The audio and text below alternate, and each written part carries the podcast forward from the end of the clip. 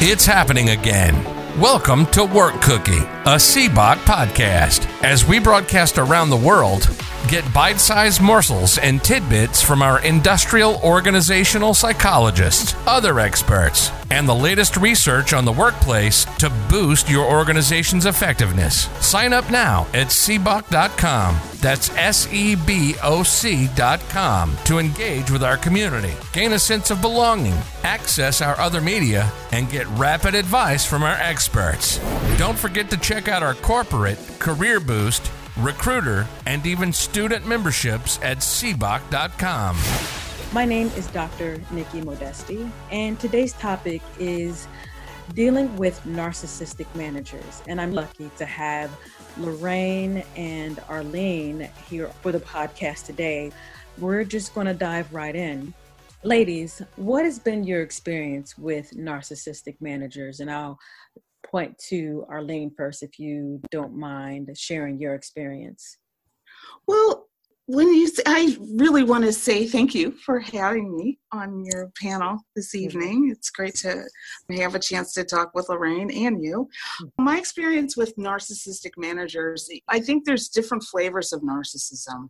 Mm-hmm. And I think with women, it comes out in so many different ways how we can bring our stuff sometimes. And And, and with men, it's more of a, because they tend to be more in a more powerful position to exercise that narcissism. Don't get me wrong, even the male guy can have a little bit of narc, don't touch my cart, whatever.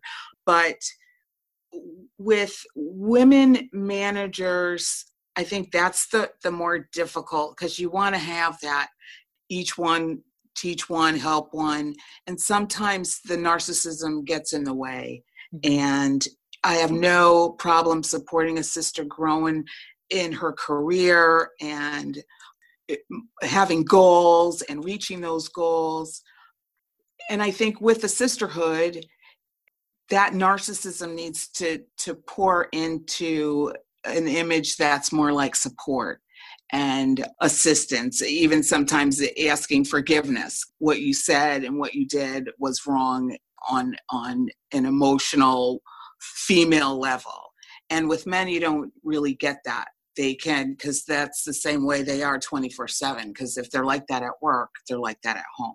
And sometimes I think with women and their narcissism, and I could be wrong, that, well, I guess they could be that way at home too. It just shows up in different ways, I guess. Mm-hmm. I, I don't know. I try to be conscious of that and be selfless and want to to help and give it. And that's why I think with my current job, it's excellent, I think, for my spirit now to know that when anyone reaches out to me on I M or in an email, it, I get so happy to help. I think that's the kind of spirit you need to have in, in business. I think it should be more natural to just go of all that stuff, because in the end, it doesn't really help. But um. So I want to address a point that you had just made in regards to women managers. You look at them as a sisterhood. It sounded to me you're a little bit more sympathetic or maybe even empathetic, because again, you you, you share that that female, the struggle is real. Yes, white, black, red, green, orange, it's real. Mm-hmm. And uh, basing it on just the fact that there's similarities of of same genders, do you think that you're more tolerant of women because of of the gender and not more or less men, because you understand that they are they are coming from a power standpoint, and then the women, it's it's because they've struggled maybe to get to where they are? What Right. I, I come from the school of there is no excuse for bad behavior. The first time you disrespect me, I might put it off that maybe there's there's a problem In, in your personal life. But the second time, I think the onus is on me to at least mention and and let people know that maybe this isn't as professional as it could have been. Here's how I'm thinking the situation, or whatever we're discussing that revealed your narcissistic behavior towards me or anyone else on the team. I, I, I think, yeah, I may be more understanding, but it's my onus as as a person, as a woman, to to call out when it's been disrespectful and the narcissism has revealed itself in a negative way. Mm-hmm. Sharing that education with people, I think that helps. Okay. And Lorraine, what, what's your experience with managers who have been narcissistic, be it male or female? Okay. Just being over here in the States for the narcissism. You've frozen up. Narcissism, not saying that back home. Can you, can you guys hear me a little better yes. now? Yeah, yeah. Okay. I would have to say that it would be on different cultural backgrounds as well as where the woman is in her own professional life. Take, for instance, I have a female mentor, and she's a wonderful mentor. She's the type that pushes me along and says, no, you can't settle for, I need you to go to the next step. Mm-hmm. And then I've bumped into those managers that, in fact, because of the, and I'm going to put it out there, because of their ethnicity. And it blows my mind. I've had African-American female managers. I'm thinking of one in particular that her level of narcissism was way beyond me. It was, if you even gave her a better way of doing a process, she would actually scowl at you. Because how dare you come up with this idea? Are you trying to make me look shameful? Not taking into consideration that if I'm helping you with a process, I'm trying to make it better for everyone. Mm-hmm. Let's see. In fact, she even did the intimidation thing. Now, this is what's even more funny, is because she rather thought, I guess because of her size, that she could even intimidate some men. She was a rather towering individual. I, she's about six four, six five. She would even use her physical appearance to even try and intimidate people. Basically, she had no problem taking credit for people's work, or if you did something wrong, oh, it was guaranteed you were getting thrown under the bus. I, her attitude reminds me of a mini Occupant of sixteen hundred, where I'll take credit for your work. However, if you do something wrong, I will, I'm backing off. I'm not, I'm, you don't give me the credit for something I've done wrong. Mm-hmm. Whereas it, it, you call it, and then of course I've bumped into the male narcissistic thing where they've even gone as far as adding a little misogyny on top of that. Whereas, oh, little girl, go sit down in your corner. Wow. Yeah. Needless to say, a lot of the managers that I've bumped into left a bad taste in the mouth. Mm-hmm. And I mean, I think I can point out maybe three or four companies that I've worked at where I've had really good managers. But otherwise than that, yeah, you would bump into, as Arlene stated earlier, you it depends on the flavor of narcissism. Mm-hmm. You will, when they get to a certain point in the corporate ladder, you will bump into at least seven out of ten that take on an air of, I'm better than everyone. And it, it, I don't understand how you can associate a title with being better than everyone, but you do bump into that. Right. I think it's it's what I've noticed lately in the last couple of companies that I've contracted with, it, a lot of the millennials are that. And I, I mean, and it's just my personal experience in the last five years, four years, with some people, it is a rite of passage to be disrespectful. It's almost, why would you expect me to be respectful? Mm-hmm. That kind of thing. I don't, I don't know if that's narcissistic. I guess it has a flavor of that. It could, it, it spreads. And I think that's the problem with narcissism, because it spreads in so many other areas of a person's personality. Mm-hmm. That you can tag it to so many different reasons why they could possibly be like that. And that's really sad, because I think everyone really deep down just wants to be liked and respected and do a good job and be recognized for doing that. And right. that's the, everybody wants that. That's the, across the board. That's the baseline, as mm-hmm. the kids say.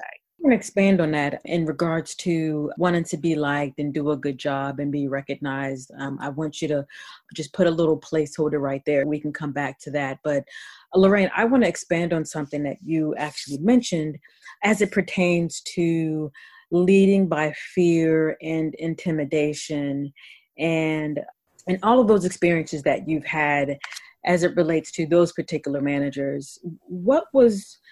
Now that I've I've heard your experience, and just so everyone knows that's listening in, this is the voice of the employee, that we get an understanding of the impact and the experience of, of how the employees feel when they're dealing with a narcissistic manager. Lorraine, when you were, you encountered that particular manager who was leading by fear and intimidation, what, how did you manage that for your own your own well-being in order to continue to perform, continue to do a good job? For my own well-being, I'm going to say for approximately four to six months, it was a straightforward approach. Mm-hmm. It was actually going to her and basically not putting her on the spot, but demanding exactly what she wanted from me. What exactly were the objects I needed to produce for her in order for me to, I guess, what's the words I'm looking for? To quelch the bully, I'm going to call it a bully, that was in her. Yeah, it's like, what um, is your problem? I'm sorry? No, it's like, what is your problem? What can I... No, that, that yeah. was, I didn't even approach it as in, what is your problem? I approached it as, okay, give me your expectations. Basically, puts her on the spot that whenever she decided she wanted to try and come back at me, I can easily point out, this is exactly what you said you wanted from me. It was holding her feet to the fire. It was no longer holding my feet to the fire because I knew I could give her all the objects that she wanted from me. So now it was actually putting her own words against her, not my words. Mm-hmm. Of course, as I said before, that lasted about four to six months until, forgive me, the rage in me actually picked up and said, enough of this nonsense. I shouldn't have to, number one, cowtail to another human being that puts on their pants one at a time, the same way I do. And that's number two, you have a title. No big deal. I started to realize that this would be a problem for me when I actually started to become angry as I went into work after the six months. Mm. My anger, I know me, it can do one of two things. It can make me very unpredictable in how I act towards you, or it can actually make me stressful, which can lead to lack of sleep, being nervous. That's just not me. That's pulling me out of my calm place. After the six months, I literally said, enough is enough. I did my own report up to human resources, and human resources therefore let her manager know. Of course, that was a big to-do, especially for a contractor, mm-hmm. speaking about an employee. But after a while, it's like, okay, I know you guys are not going to get anything done because she is in management, and let's face it, the company is always for management. It came down to me after a year saying, no more. I need to leave. Right. So you are saying that things had gotten to the point where you took your health into perspective and, and decided that this is no longer how I would like to operate. It's it's causing me more, more headache and more stress than I need to have in my life. This is, in fact, it's not even more headache. It's an addition to, you're already under the gun to produce. So now you've got an additional, I'm going to call it not a fear factor, but a worry factor mm-hmm. on top of getting your deadlines done. If you're in a constant state of agitation, there's only but so much you can take from a constant state of agitation where you're just, something's going to give. Mm-hmm. I'd rather not be fired because I cursed the woman out. An abusive relationship. Right. And I wasn't willing to participate in an abusive relationship. Right. But I couldn't, I, I wouldn't dare participate in an abusive relationship. It's already bad enough to have a, an abusive relationship in your personal life. Now you're going to add an abusive relationship in your professional? No, doesn't make right. any sense. And I'm glad that you had mentioned what it felt to you in regards to it being an, an abusive relationship. I think that's very key to understanding your perspective of that particular experience. And I'm going to pivot to Arlene in just a minute, but one thing that you also you had mentioned that I think is is important is that your your willingness to go to someone else in order to help your situation, because it continued on for so long. So you went to their superiors and felt there was nothing going to be done from that from that conversation that was had. Is that what I heard from you? Yes, okay. That is correct. Okay. There was, it was no longer, I'm not going to say it was no longer civil, but when you actually can walk into a room and feel the tension before you even sit down, coming from another person directly, it's not in your head anymore, because there's always, you can always look over at that person and see them glaring at you. That's when you just sit back and just go, okay, it is time to go. Mm-hmm. And and you had mentioned your performance. How, do you do you think your performance was impacted at all? Oh, very much. Very much. When you when you can actually start to second guess your work after you've done it for well over eight years, and then all of a sudden you're second guessing your own work, there's a problem. Yeah, your confidence is affected, and then it has it would have a knock on a knock on effect, definitely. And the anxiousness, you have to walk on eggshells because you need the job, right? Exactly what it was. Yeah, I you at know. the time I needed the job. And you're sitting there going, okay, I'm trying to already get myself out of debt and work my way up to where I need to be financially. And in doing, you need the job, and you don't have the time to really go out there and look for the job, because taking off time will actually put you back and from you the, like work the work that you need to get done. Exactly. And you like the work. You like the work. You and do so the work. I hear that that often presents a conflict when you like the work that you do, but you do not particularly like the manager in which in whom you're working with and working for. Would would you rather suffer in the position, and maybe suffer isn't a, isn't a good word, but maybe you you would rather stay in the position knowing that you, you like the work, you you're committed to whatever it is that you're doing for the organization, and you thereby endure the the the narcissistic manager's tactics and whatever it is that they're doing to you to make, you know, your performance questionable, to then, Arlene, as you mentioned, feel you need to walk on eggshells, feel anxious? Yeah. Um, in all honesty, I, my mom actually, my my mom, I look up to her a lot because she was actually a one of the C P As that worked for Gucci. She's retired since maybe several years, I want to say three or four years now. But she gave me some sound advice one day when she saw that I was stressing about that past experience. And she said, let me ask you a huge question. If you were to drop dead in the office tomorrow, do you not think that they would replace you within an hour? And I had to sit back and actually think. She says, you cannot let a job be your end all and be all, even though you want to have a great work ethic for that particular position or for that particular company, but companies are no longer beholden to their employees.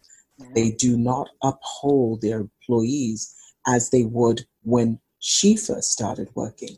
They don't treasure their employees. Even if your name is on their checks. Yes.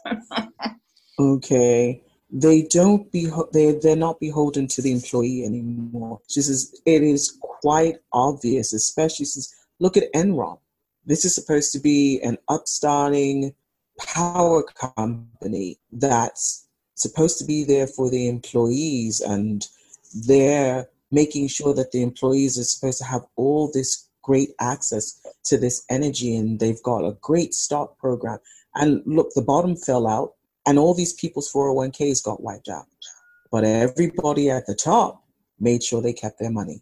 It's like, oh, do you really think that when it comes to a certain level in the company, they really care about the little man? They don't. They care about the product that's being done, and that's as far as it goes. They, you are so quick to be replaced.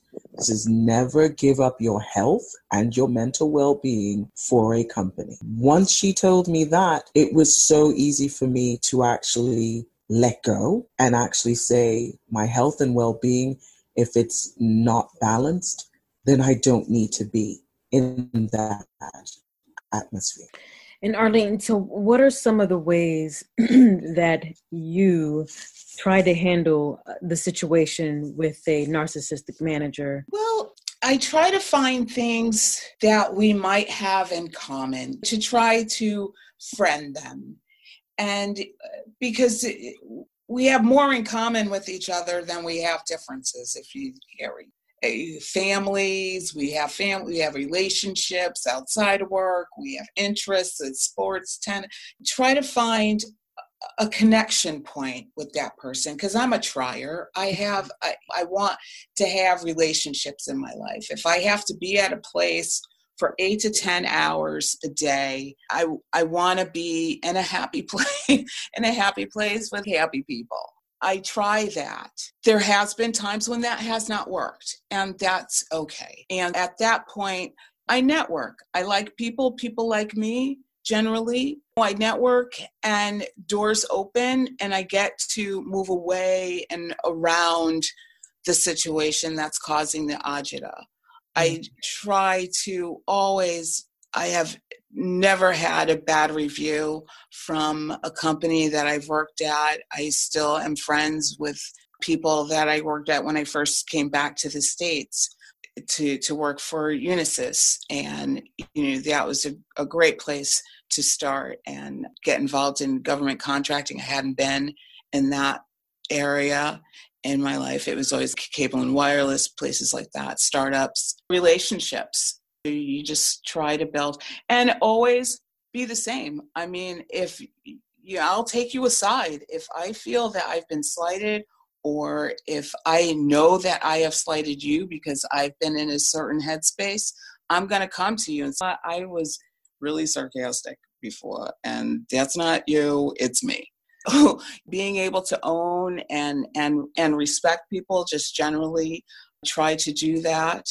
And like I said, sometimes it works and sometimes it doesn't, but it, it always tends to work out. And I can truly say I, this last almost year in June has been really, really nice. I met you. I had a great experience at the All Hands. I mean, it's a great vibe there. And I generally feel that people like each other, and they like, they enjoy the work that they do. They get the recognition. I, that's really important. They're doing a lot of things well. And even in all of this chaos, it, it's, it, it's a nice place to be for eight to ten hours a day, where you don't have to hear about what's going on outside, but I do. And I'm part of a solution. That helps. You just try to find the good vein and tap that. Does that sound crazy? So, no, no, not at all. What it sounds is that you focus on the the the mission, whatever the mission is, to overarch all of the, the, the chaos or the, the nuances of the narcissistic manager or whatever else is going on. You focus on that. You can allow that to bring a sense of peace and joy, if you will, that you can continue on and, and work the eight hours a day. But yeah. Also, you will address it if you have to, is from what I heard you say. Yes. Don't but, disrespect. Right. I do want to talk about the piece really quickly in regards to wanting to be liked and wanting to be recognized from a the, the lens of dealing with the narcissistic narcissistic manager. Do you feel that that was absent having that recognition and being able to do a, a good job and, and just being able to work under that guise of under knowing that that manager was narcissistic, but still having to perform. Yes.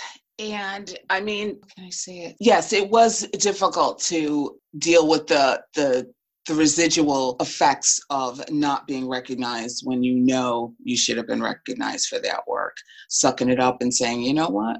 It's all right, because people who know, know. The right people know. Because people who are narcissistic like that and with the airs and the uh, subtle put-downs and stuff, they always reveal themselves. And the people who really matter, who who are there for the right reasons like you, or tapped into the right vein, if you will, they see that. And I don't think, unless, again, it's a nepotistic kind, if that's a word, relationship, their dad's name's on the door, then it, I hope, it is my hope that that kind of behavior, when it's recognized and and detrimental to people's health, and you get a stack of complaints where it's, we really got to look at this situation. People are like, it doesn't have to get to the Harvey and the Jeff level mm-hmm. to get rec-. You don't have to start a movement to get the obstacle removed. People who operate with that kind of mindset and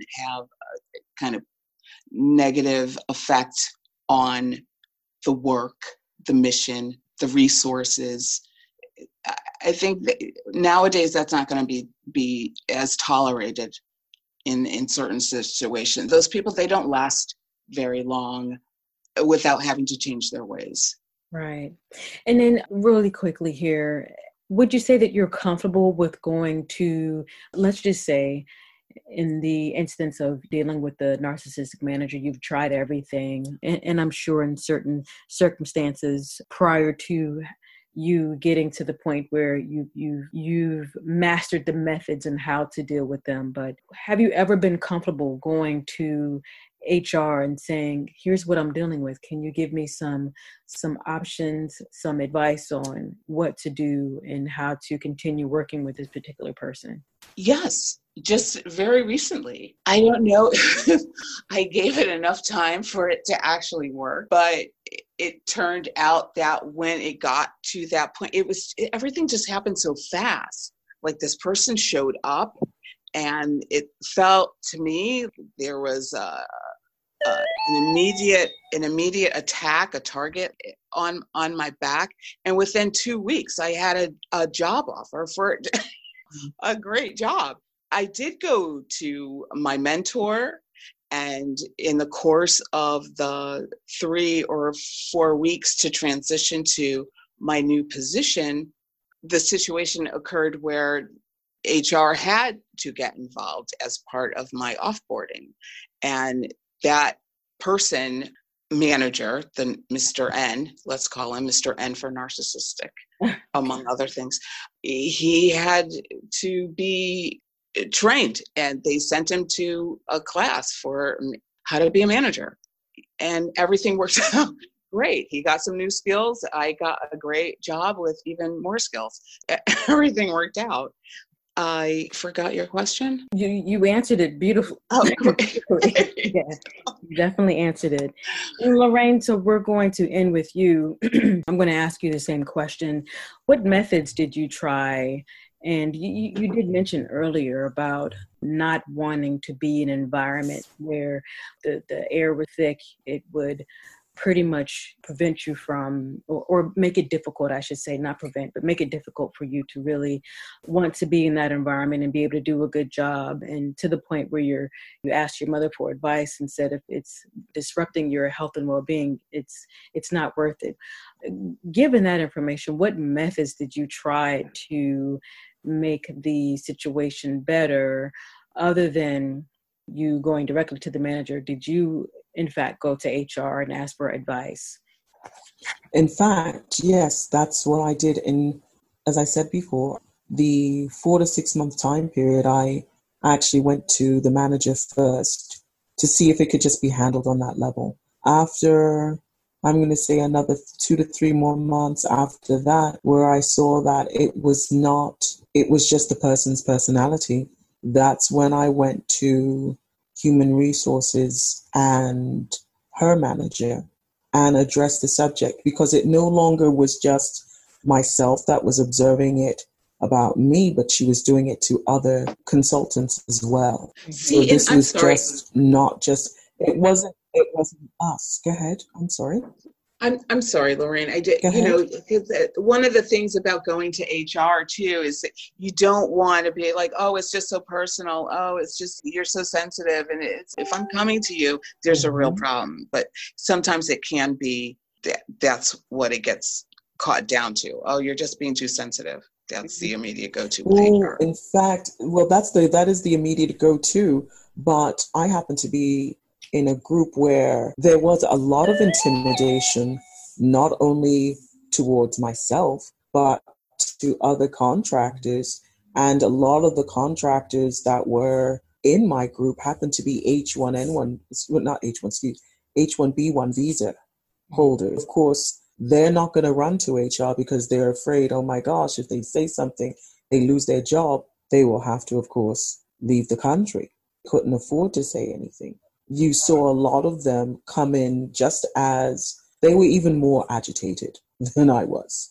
Mm-hmm. And you could tell that these persons knew what they were doing, but every time she was around, they would become nervous and go, oh my gosh, who's she going to jump on this time? Wow. You shouldn't have a work environment where an in, practically an entire group is like, who's she going to jump on this time? Yeah. And that's what we call a hostile work environment. And so we can, um, We can actually talk about that in a different setting. And if you guys have ever been a part of that and, and how that's impacted, again, your well-being, your performance as an employee. But I'm going to wrap up here. Thank you so much, ladies, for joining me on this session of Work Cookie. And I, I definitely hope that talking about this narcissistic managers helps other employees figure out steps that they can take in order to address the issue and find ways to either work with the person or maybe take steps to eliminate the the, the need to be the, in that particular environment. So thank you again. I will hopefully be joining, um, asking you guys to join with me again on different topics that we can hear from the, the voice of the employee and help everybody else out that may be experiencing the same things. Well, thank you. This was so fun. Thank yes. Thank, thank you guys. And goodbye, everybody. Thank you for joining. Thanks for listening to this episode of Work Cookie, a S E B O C podcast. Don't forget to sign up at S E B O C dot com. That's S E B O C dot com to engage with our community, gain a sense of belonging, access our other media, and get rapid advice from experts. Would it be a bad idea to make your most challenging workplace problems go away? Don't forget to check out our corporate, career boost, recruiter, and even student memberships at S E B O C dot com.